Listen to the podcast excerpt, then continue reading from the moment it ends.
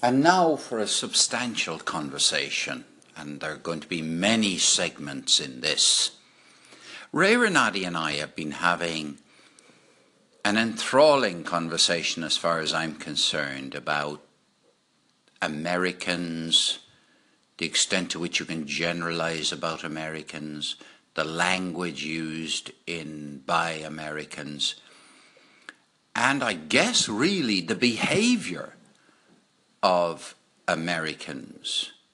So that's the general topic. And the part I'm going to share, I think we was came in the kind of middle of a conversation, but this is where it kicked off the topic of hate mail kicked off and uh, I'm very glad it did. So see what you think. Here's Ray.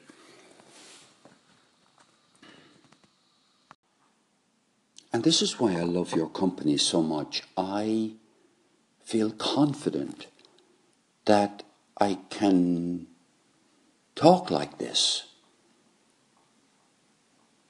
with you. I can, yeah, and I don't have to say to myself, will Ray get this or Ray get that or whatever, because no, like everybody else, we, we've had our moments where we've had to clarify what do you mean by this? Did you mean this? Did you mean that? And we have, and we always will.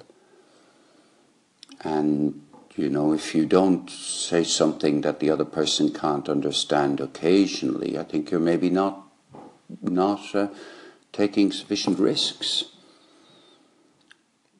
Yeah, look, I better stop, let you do other things. Ray, I lived among the English for 30 years. I went there in the mid 70s. I left England in 2005. So I sort of dunked myself in the culture there, which is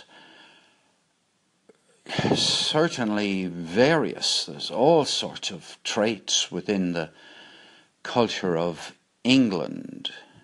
One of the things that the English are known for is understatement, and indeed, it certain certain parts of England, especially certain social classes in the southeast of England, they specialize in in understatement, and I think understatement um, takes a bit of getting used to.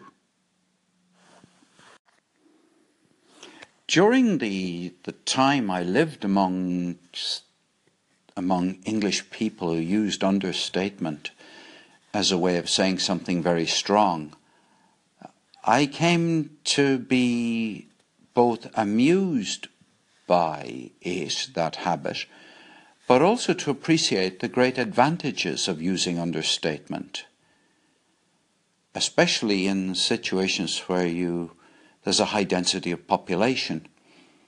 And politeness is a very useful thing to have because if you're going to live cheek by jowl with other people, it certainly helps to keep the degree of frissons, we'll say, between, between you and other people within boundaries.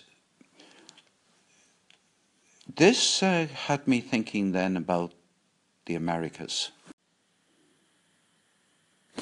When you were grappling for the word that would suit you best to describe, let's say, North Americans, uh, and you first went to direct, the word that came into my head was literal, to uh, because people who don't get irony and subtlety, they are literally minded, and that's another way, a different way, and that's fine once you get used to people being literal, uh, I think it's no problem. You can predict what they'll be able to grasp, and you can say things maybe in a way that would suit their preferred way of hearing things.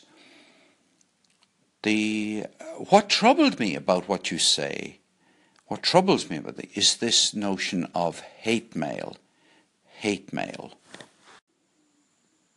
Surely North America is such a hodgepodge of cultures and people from all sorts of different backgrounds that there would be very few generalizations which would be useful in relation to North Americans as a whole. I wouldn't dare make a generalization about Americans because I I wouldn't know what to say except that they're different from Irish people, but they're different in so many different ways that you know so i'm sure there's loads of different kinds of humors in the united states loads of different uh, habits using words phraseology um, different ways of speaking different forms of gestures but i am puzzled about what is this thing called hate mail I mean, if you put it on a continuum, you have on one extreme somebody who might say, I disagree with everything you're saying, Ray. To on the other extreme, I don't think you should even have the right to say that. You know, you're a disgrace, you should be locked up, you should be X, Y, Z. And somewhere in between this is all to do with, you know, degrees of tolerance um, I just people who spew invective. Oh, I don't know. I don't know what to think about hate mail. I really don't. I suppose it's because I haven't experienced any. Yeah, thinking about it, Ray, I don't think I've ever received any hate mail. Ever my entire life. I'm trying to think, even before the internet was invented, did I ever get any really nasty letters? Did I ever get any really horrid phone calls? You know, of the kind that would have felt a bit threatening? I haven't had any emails which I've have shaken me. Now, this is not to say that hate mail, other people don't, I mean, I hear people talking about hate mail. I, I hear people saying they'd like to do various things on the internet. They'd like to shoot people, they'd like to do everything, but I've never had. Now, I think one of the reasons I've never gotten a hate mail is that I'm, I don't matter enough for anyone to take the trouble of sending me a hate mail. I mean, I live on a small little piddly sized island off the west coast of Europe, you know, uh, surrounded by salt water, where we get an awful lot of rain and lots of green grass. I mean, why would anybody bother their arse writing hate mail to me? I mean, I'm harmless. I don't have any influence. I, I'm not, you know, a person who who is worthwhile. It's better to send hate mail to to somebody who has a big influence or something. Anyway, I don't know. Maybe maybe I've been avoiding enemies all my life.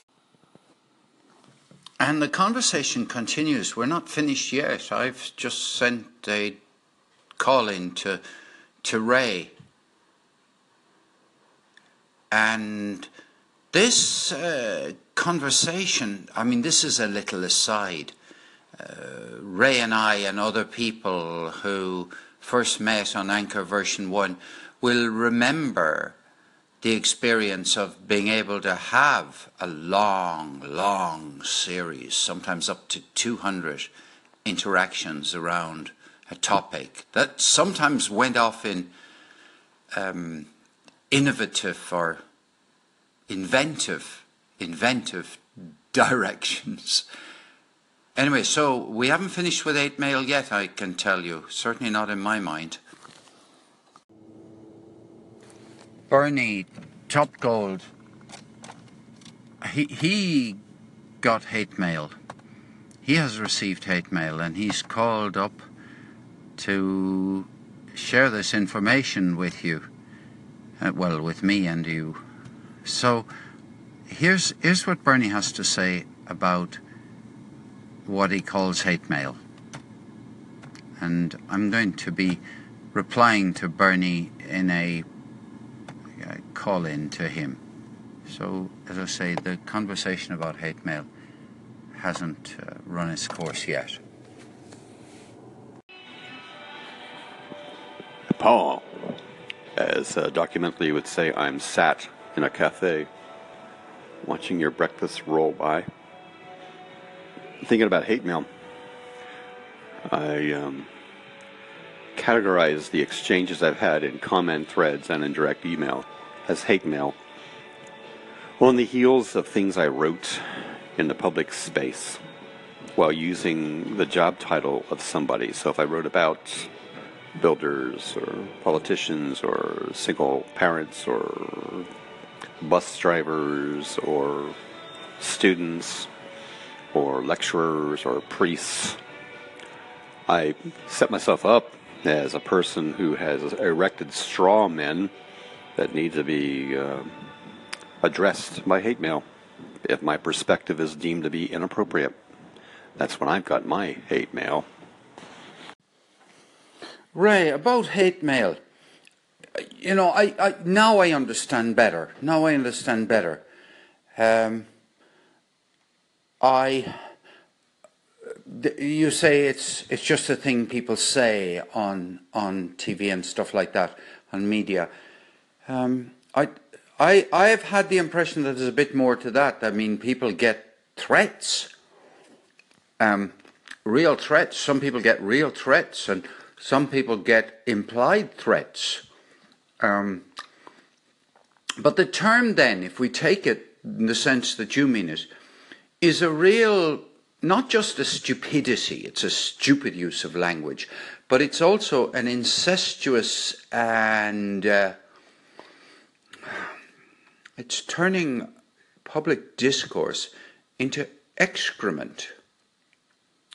Hate. I'm on a little, a, a bit of a rant here, Ray. So what I really would like to communicate, yeah, what I want to communicate is that if we normalize the word hate so that it becomes almost synonymous with unpleasant, then then what are we going to use for the word hate? And and why are we why normalize? Why bring a word? Hate is to soil community. That's why I partly, you know, the word excrement came to me. You know, if we say I hate you, there's no unless it's an infantile cry of a child. Perhaps that's what it is. It's a child within. I hate you, Daddy.